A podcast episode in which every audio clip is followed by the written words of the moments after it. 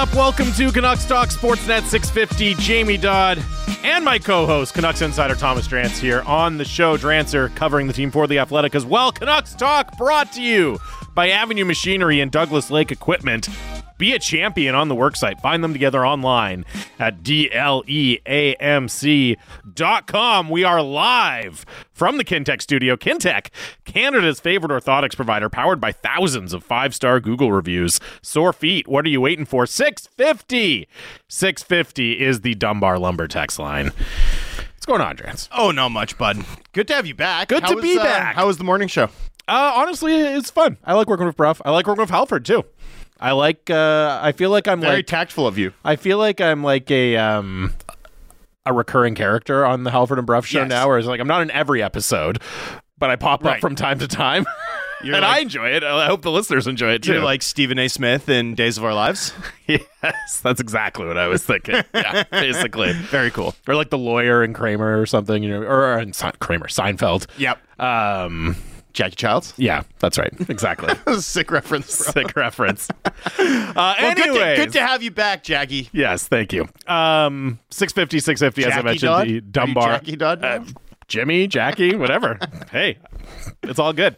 Uh, lots to get into today. We'll do the whiteboard here momentarily. Jeremy Rutherford from The Athletic will join us at 1230 uh, to look ahead to the Blues, of course, who are in town tomorrow night as the Canucks continue this homestand pre-All-Star break. And... Uh, We'll get you an update from Canucks practice. I believe they're just taking the ice at Rogers Arena as well as uh, producer Dom told us before the show. Big breaking news at practice. New helmets. Chrome helmets, apparently. So, well, maybe we'll get Dom to do the full helmet breakdown, the fashion breakdown for us later on uh, in the show. But as mentioned, let's start with the whiteboard.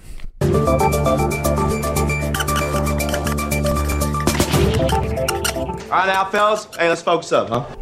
It's the whiteboard, your daily deep dive into what's up with the Canucks for today, January 23rd. The Canucks beat the Chicago Blackhawks 2 nothing last night, Rogers Arena. Not one of their most impressive performances of the year, Drancer, but really, we all saw the lineup that the Blackhawks were icing. I mean, really, this game was notable, notable more than anything else for the absence of Connor Bedard, who missed his chance uh, to play his first NHL game in his hometown against his hometown team in the Canucks. Canucks scored twice early, and, you know, Chicago had some chances, but really, this one was never in doubt. There was never a moment of suspense where you thought this one was going the other way. Nope. The um, you know, I, I- people will say like, "Hey, you know, I don't know that they played that well." The Blackhawks certainly were game. They skated with them. Their effort level, they outworked them and stuff like mm-hmm. that. It's like the Canucks were like dismissive. They put in a dismissive performance, right? They basically iced the game at about 80% in the first 5 minutes, left no doubt and then threw it in cruise control you know they they distributed their ice time in a very balanced fashion. The only the only area that i thought the blackhawks looked good at all was on the power play. And a lot of that i thought was nick Foligno. right? Like i thought Ni- I- nick Foligno at the net front on the power play is still a monster a beast. Uh, won a lot of battles down low kept kept the puck moving on retrievals. Vancouver's on a really good run pk wise the PK, yeah. but dating back a month, there. Do you, do you want to guess their shorthanded save percentage? I'll give you Oh, an over under, and you can really guess. high. Sure. Get- I'll, gi- I'll give you an over under, and you can guess. Oh, okay. Nine forty two point five. Ooh, wow. I'm going to take the over. No, it's under. Oh, but, but wow. like just, I, I tried to trick you. You- It was you did me. Nine thirty nine though. Still pretty good. Still Still pretty, good. pretty good. That's Vezina numbers, shorthanded. Um, you know that that was the only area where like that, and that remains the only area where I'm not convinced. Uh, uh, Canucks have now peaked above eighty percent. Yep. on the PK. And I don't want to take away from like the stunning organizational success on just about every level, like player acquisition, coaching, player performance, that just being within a normal range on the penalty kill represents for this organization based on where they've been the last three years, right? Yep. Like this is a stunning success, but I just want to throw like a little salt bay of salt on this in that, you know, I still think the Canucks are slightly below average on the PK. Don't don't look at this run and confuse it with like and this team's found an elite gear on the Hmm. penalty kill. Uh, I think they're on an elite run of goaltending on the penalty. But kill. as you said, just being in that mix for like average and not Well, towards the very bottom of the league. but they were- such a big deal. they've kind of been there for most of the year. yeah, sure. You know, like e- e- even when their power play was like scuffling a bit, Mm. it was like twentieth in in sort of. So I, I mean, you know, since about mid November when things stabilized because it had a bit of a tough start, um, and I, I think they figured out some things. Right, we've seen like. Nils Åman, Teddy Yep. Bluger's return was a huge help. Dakota Joshua's ice time is ramped up. Ian Cole's ice time is ramped up. Tyler Myers' ice time is ramped up. The club's using some of those skilled guys who were like really central to the PK early in the year, whether it was Hronek or Miller or uh, Hughes, like slightly less. Uh, I think that's worked. I think uh, I think it's done well, but I do think. I do think that's still like a trouble spot. Still something I'd like to see the club upgrade, and I, and I do think you saw from Chicago, you know, kind of why like that. That is a hopscotch um power play one. Not a lot of talent. Not a lot of talent out there on the ice for Chicago. That's got to be one of the least talented PP ones we've seen. Yeah. A- And and uh, one last thing. The bottom of the league right now is so weak. Right, like the San Jose Sharks uh, have been Chicago. outscored by ninety. The Blackhawks have been outscored by sixty. Like those two teams are, you know, well outside the normal range for a bad team. Right, they're really bad.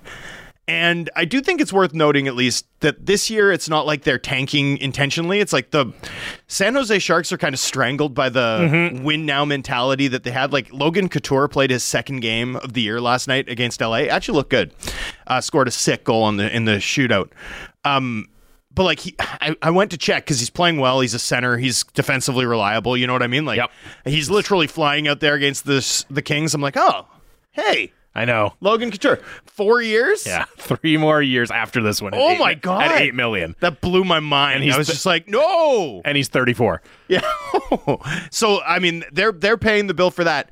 And then this Blackhawks side, like early in the year, I was watching them thinking, hey, you know, like this team's not going to be a pushover night to night. But when you lose Taylor Hall, Connor Bedard, Corey Perry, um, you know, and, and then you keep going down the list, right? Because it's like they trade for Anthony Beauvillier, lose him. Like it's just astonishing how many bodies they're down. They they weren't designed to be one of the worst teams in the league. They were built to be like uh, uh, the 28th best team and a Yeah. striver, and it's just too bad what what injuries have done. To Yeah, and you know, I'll say obviously the Canucks win two nothing, but after they go up two nothing, you know, it was a much more competitive game. And I did see some fretting, like, oh, why didn't they really take this, you know, put the screws to this team? And you know, we've seen them. Remember, they scored ten on the Sharks earlier in the year. Like we've seen them have these kind of uh, momentous nights against bottom feeders in the league. But I got to say, watching that game, it felt to me like the reverse or the inverse of a game we've seen the other way, go the other way for the Canucks a lot of times in recent years, where if you wanted to, if you were analyzing that game from a Blackhawks perspective and you wanted to kind of squint and find a moral victory after the game, you probably could, right? Hey, that's one of the best teams in the league. We're undermanned. You know, we were on the road and we played them really hard. Right? We outworked them and we stuck in that game and we had our chances. Yeah. You know, you could have that takeaway, but really what happened is the much better team, the Canucks, went up 2 nothing within what, 5 minutes and Yeah. then knew they were going to win the game. And we've seen really good teams do that to the Canucks in years past, right? Where you can look after the game and be like, "Hey, the Canucks kept it pretty close." But really they were never in the game. That was the Blackhawks last night. mm-mm love a moral victory. No, the the what was the phrase that I've used in the past? The pat on the head. Yeah. That was a pat on the head game from Yep. the Canucks to the Blackhawks. Nice to be the patter, right? Like much, Yeah. much better to be the padded Absolutely. than the patted. So I mean, I would you have loved to see and I, I do think especially, you know, with uh, No, Rick I don't. Tocchet- I truly don't think it matters at all. Like I don't. Th- I think anyone taking a like, well, they didn't perform that great out of that game. Like, you get the two points, you get the shutout win, Yeah. you get the regulation clear victory, you get to distribute ice time evenly because the game's never in doubt. Mm-hmm. And you know you've got two games left before the All Star game. You escape with no injuries. Like th- at this point, we're kind of locked into this holding pattern. Like anytime this club plays a uh, overmatched, helplessly outgunned side like Chicago, and it looks anything like that, that's like template. That's perfect. That's Yeah. exactly what we're talking about over the balance of the season. Uh, if anything, it's just a game that reminds you that like, do we need 82 of these? yeah. do we? Love for that to be the takeaway from a game. Was this completely superfluous and unnecessary? Yes. Uh, the only thing, and this is like really pure nitpicking, but the only thing Yeah. I would have preferred is if the Lotto line had had a big night. If the Lotto line had like played three wicked shifts early and scored a goal and then put it into cruise control, you know what I mean? Because Sure. I do think we're getting into this spot where it's kind of like, okay, how long is the leash going to be for the Lotto line? I think as long as they keep winning and it's easy and relatively comfortable, like it was for them last night, then there's no real impetus to, to switch things up. Especially, I thought the other three lines all had their moments last night, and in particular, I mean, Andrei Kuzmenko Yeah, with a nice strong game. spinning assist, uh, strong game for him. I mean, I At don't, some I don't point, think though- it changes the calculus for Andrei Kuzmenko. We know he can do things like that, Yeah. but still good to see him do it and get a little bit of confidence. I back. mean, that throwback, protect the puck, feather the puck Yeah. through defensive structure to teammate in quiet ice. Like, it's fun to see him do stuff like that. It's fun to see him try things. You know, I, I would just say before we get carried away, and, and this is going to sound um, more critical than I intend than I intend on it, but like, I do think to change the narrative, we need to see one of those like statement type games. Like, I was more impressed with him against Toronto sure. even though he had no points and didn't do anything spectacular that dropped your jaw, um, you know, he had that like shift where he generated a chance, set up a chance, drew a penalty in the third period, right? Like that to me matters more because, you know, Kuzmenko dunks on San Jose and Chicago is like something we've now seen a couple times. And we know he can do that. That's not, it's the Florida game, it's the Toronto game. Like it's those games where you know, my I, I still think it's fair to have some concerns, and I say this as someone who's long expected, like as Kuzmenko's become sort of the the market um, goat here. Like I, you know, I think we're re- I think we've been reminded the last couple games that he's pretty good. One last takeaway on that though, Yeah. really quick. I do think the do you so sorry. Let me phrase this as a question for you. Does the fact that that top line isn't cooking at the moment, five on five, and the fact that Suter, Mikheyev, Kuzmenko have like more than held, they've looked mm-hmm. pretty good. Does that in any way alter your calculus for like top six center versus top six winger at the deadline? Not really. It might make me slightly more comfortable going winger than center, right? Because just it, it kind of gives you the feeling of flexibility. Like, hey, we can do a bunch of different things here if we have to, you know, keep the lotto line together, or if we, or it gives us the option to keep the lotto line together, or hey, we really like what Suter is doing at second line center. So if we get a winger, we can pair him there and maybe bring out some more offensive upside. I think it gives you more flexibility, but I don't think you look at it and say, okay, we we really want to keep Pius Suter at center, therefore we're going to target a winger. You know what I mean? You're still more than fine, and I would still have it as my number one target to go out and add a center. Yeah, yeah, right. fair. Because but, the thing with but by as is- wide a margin. no, it probably narrows the margin a little bit. Uh, can can I? But that's the great thing about Pius Suter is you can use him anywhere. He Anywhere. can do literally anything in the lineup for you. well, that's one of the edges of getting. If you get a top six center or you get a second line center, mm-hmm. you also are upgrading your fourth line center. Right, like you're also Yes. creating this Pius Suter, Lafferty, Hoglander fourth line that's like could be an absolutely serviceable third line on most teams. Yeah. That's the sort of edge that I think can make a difference. Can I can I tell you a stunning stat that I just read? Sure. Please do. 117 minutes 43 seconds. Okay? Yeah. JT Miller and Elias Pettersson have played together this season. Canucks are plus six by goal differential, so that's the good news. I'm going to start with the good news. Yeah. 76 shots for, 96 shots against. 103 shot attempts for, 130 shot attempts against. Would you believe that? No. Especially not how they started it, right? On those first couple of games on the road trip, or first three games on the road trip. The, that game against New Jersey, it was like 25 minutes in before the Devils crossed the blue line. Yep. You know, like I thought they should get us get seven points for crossing the plane. They still might not have won that game. You know, uh, so yeah, no, it's uh, it's interesting. It's it's interesting that that line's gone a little flat, but but again, it's that that time of year too. Everyone's looking ahead to travel plans. You know what I mean? Like this Yep. this has been a grind. I you know, we're we're gonna see. I I, I want to see this line get a shot on the other side of the All-Star break when, you know, they're playing the Jets twice and the Avs and the and the Kings and the Golden Knights. Like I at least want to see it tested, you know, in a, in a fire and brimstone sort of atmosphere, a higher leverage game before Yeah. we abandon this Before you completely, uh, yeah, I, I, I agree with like that. you've got And- you've got Carolina Boston coming out of the out of the All Star break. Like I want to see it against Carolina Boston on the road before before we really like put it this way. Are Miller and Pettersson going to get outshot by 20 over their next 100 minutes together? 0%. Probably not. Because No so chance. much of that was it was on the long road trip. It was they had the lead for so much of it. You know what I mean? There was No, but most of of it's late. Most of it's of late. That's fair, and especially I guess the Leafs. I guess was probably a big one in terms of the shot attempts for sure. And, and last night. Yeah. I mean, you know, I, I, I it's really been like I don't think it was on the road. It, it, maybe maybe against Buffalo a little bit, but like they played pretty good against Pittsburgh. So no, I think that's um I think it's a relatively new development. Anyway, Last thing I'll say on Kuzmenko is just because you know every and this is going to happen, right? The player in the doghouse, they get a couple points, they make some good plays, and all of a sudden it's like, oh, people still want to trade Andrei Kuzmenko. And what I'll say is, I don't think from Rick Tocchet's perspective that there's any amount of spin passes like that that are going to kind of change the calculus on Andrei Kuzmenko, right? That's not what it's fundamentally about. The team has always known he has that skill in his game and he has that ability.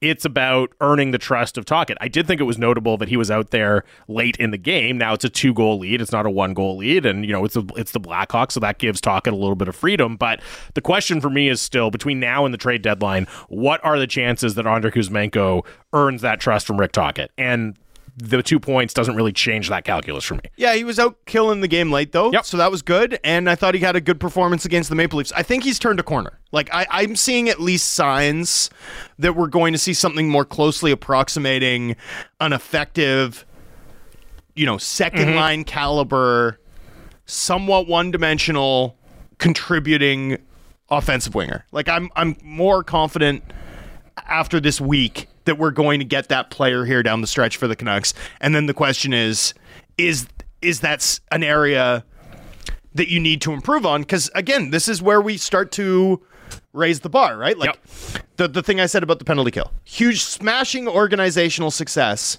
to be even if you're even if you're average, right? They're above 80% now, 15th in the league by penalty kill rate. If that's who they really are, and I think they're probably a few places lower, like 17 to 18 range, slightly below average, but th- to get there is a smashing success from the perspective of making the playoffs, right? You take a penalty in game 2 of the first round of the Stanley Cup playoffs against, you know, the legendary Edmonton Oilers power play, mm-hmm. and you're already down one nothing in the series.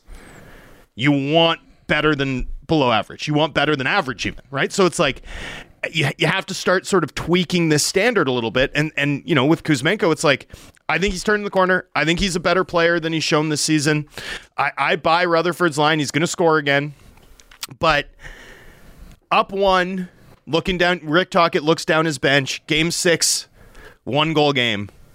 How much is Kuzmenko playing? Like you, you do have to start to evaluate the roster based off of who do I want trailing with my season on the line? Who do I want to hold a lead with my season on the line? And that's sort of the the standard that I think they'll have to apply to Kuzmenko. A game against Chicago, as impressive as it was, as convinced I am that he's turning the corner, doesn't make a huge And that's difference. the thing. It's, it's We basically you- abandoned the whiteboard. Yeah. I know. We'll we'll get back into it in a second here. But you got to. Um, you're running out of runway for him to change your mind on that. Is the thing. You have to make that decision by the deadline. Once you're there, it's your past point of no return, and then he's in your lineup. So he has he has to do enough to change what the coaching staff thinks on that question before March 8th, and that's tough. That's not a lot of time to do that. Okay, quickly, broadsheet rumor roundup uh, on the whiteboard. Just a couple things I wanted to note from our our own Satiar Shah on Canucks Central, uh, noting that when the Canucks and the Flames were talking about Chris Tanev in the past, Calgary was very, very interested in Niels Hoglander. And I also thought it was interesting that Sat noted that uh, Jonathan Lekkerimäki would only be moved for a player with term coming back, which I think is obviously logically makes sense, right? Because it's more valuable to go after a player with term. Interesting framing, though, and very different than Lekkerimäki is un- untouchable or Lekkerimäki's not in play. So I think we'll, we'll you had a good piece uh, discussing trade tiers. We can get into up it the Athletics, so we'll Yeah. talk about it a little bit later. But I just want to note that uh, from Sat last night on Canucks Central. Has Batch got the lineups yet? I don't think so. Batch is too busy tweeting about metallic helmets at practice. He's off his game. He did note that. Uh, oh, he's was- got them. He's got them. Oh, there we go. Okay. Uh, Hughes Hronek back together, Zadorov Myers. So changes on the Canucks blue line, no changes up top. Big line stays together. He did note also that there was no Thatcher Demko at practice, but he said likely just a maintenance day Oh, yeah, for yeah. Thatcher I'm- Demko. Leave so- Batch alone, man. Let him do his job. What? What do you mean? What? Jamie just like calling Batch out because he didn't have the lineup out right when he wanted it. I rely on his tweets. I Trance mean- isn't there. I got. to I got. I need. I need the lineup tweet. he Tom. had it out. I mean, B- Brendan Bumblebee Batchelor is too interested in the Transformers helmets. I'm just saying there was Bumblebee multiple. was yellow, Thomas. There were multiple. Huh? There were multiple Bumblebee helmet was yellow. tweets. I know, but he's not wearing the met- metal helmet. He's just like, ooh, look, the Canucks are Decepticons now. Ev for the record, every reporter at practice today What? talked about the helmets. It's not just Batch. Leave Batch alone. Let him do his job. I will not leave Batch alone. Uh, there's your lineup Wow, notes. Dom. We'll, we'll see if we hear from uh, from Rick Tocchet Dom, later, and we can play it later on in 32 the show. defenses of Brendan Batchelor over here. Yeah, that's my guy. Leave Batch alone. That's your guy, really? Is Batch your guy? Yeah, He's another United fan. Oh, okay. okay. Dom, 32 pieces of Jets gear, Sramaty. That's you right now I'm wearing an Alpha Tauri hoodie. Formula One today. All right, playoff forecast. Uh, Pacific Division, full on two horse race now between the Canucks and the Edmonton Oilers, As we all expected. which is wild. if you'd told me that a month ago, Oh, I would have. It's, it's I would have fallen completely out ridiculous. Canucks were projected to have a 59% chance to win the division. Edmonton at 29%. And the Kings blew. Um, Yep. Well, actually, they came back, but they nearly blew it against the San Jose Sharks, and then did lose in, in the shootout. So they tied a really ugly or a really bad Sharks team.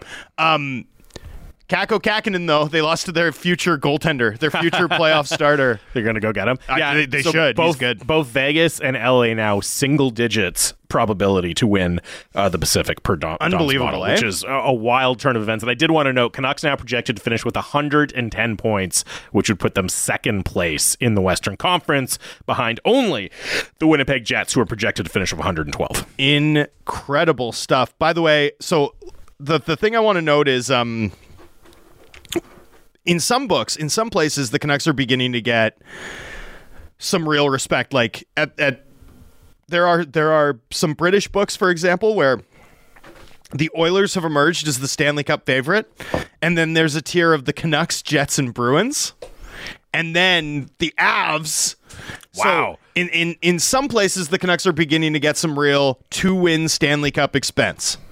But if you like the Canucks to win the Stanley Cup, if you want to ride with that, do shop around because the consensus at the other popular sports books still has them 17, 18, 20 to 1.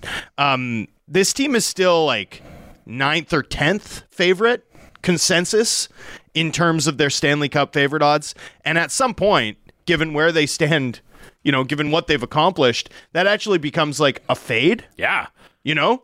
if you get 19 to 20 to 1 is like that, that's getting to be pretty interesting with the way they're playing and the likelihood that they could make do something at the deadline and all of that and the, Yeah. the openness of the field Well, uh, the, the only thing i'm I- not saying it's wildly underpriced but that's that's an, that's not like oh there's no point in betting because it's the odds aren't good enough you know what i mean that's starting No. to get interesting I think the only the only real hesitation from like this is a pure pricing Yeah. piece of analysis for me. The only real hesitation is I'd be pretty reluctant to try to pick a long shot from the Pacific right because I just have too much respect for Vegas and even LA, despite the sputtering that they've done of late. I think those teams are legit, and so I think that's just at the end of the day, all four of those teams, um, especially if Vancouver or Edmonton doesn't win the West outright, face the hardest path. So that would be that would be something that I'd be nervous about, I suppose, in, in sort of factoring in that price. Otherwise, the Canucks remain the favorite.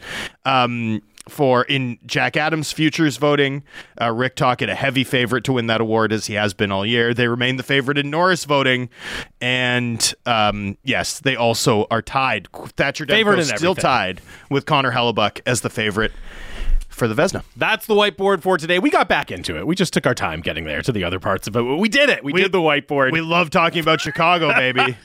Who doesn't? For today, January 23rd. Uh, and now we'll talk a little bit about St. Louis. We'll continue the Central Division theme. Jeremy Rutherford, of course, covering uh, the Blues for the Athletic. He joins us next here on Canucks Talk Sportsnet 650.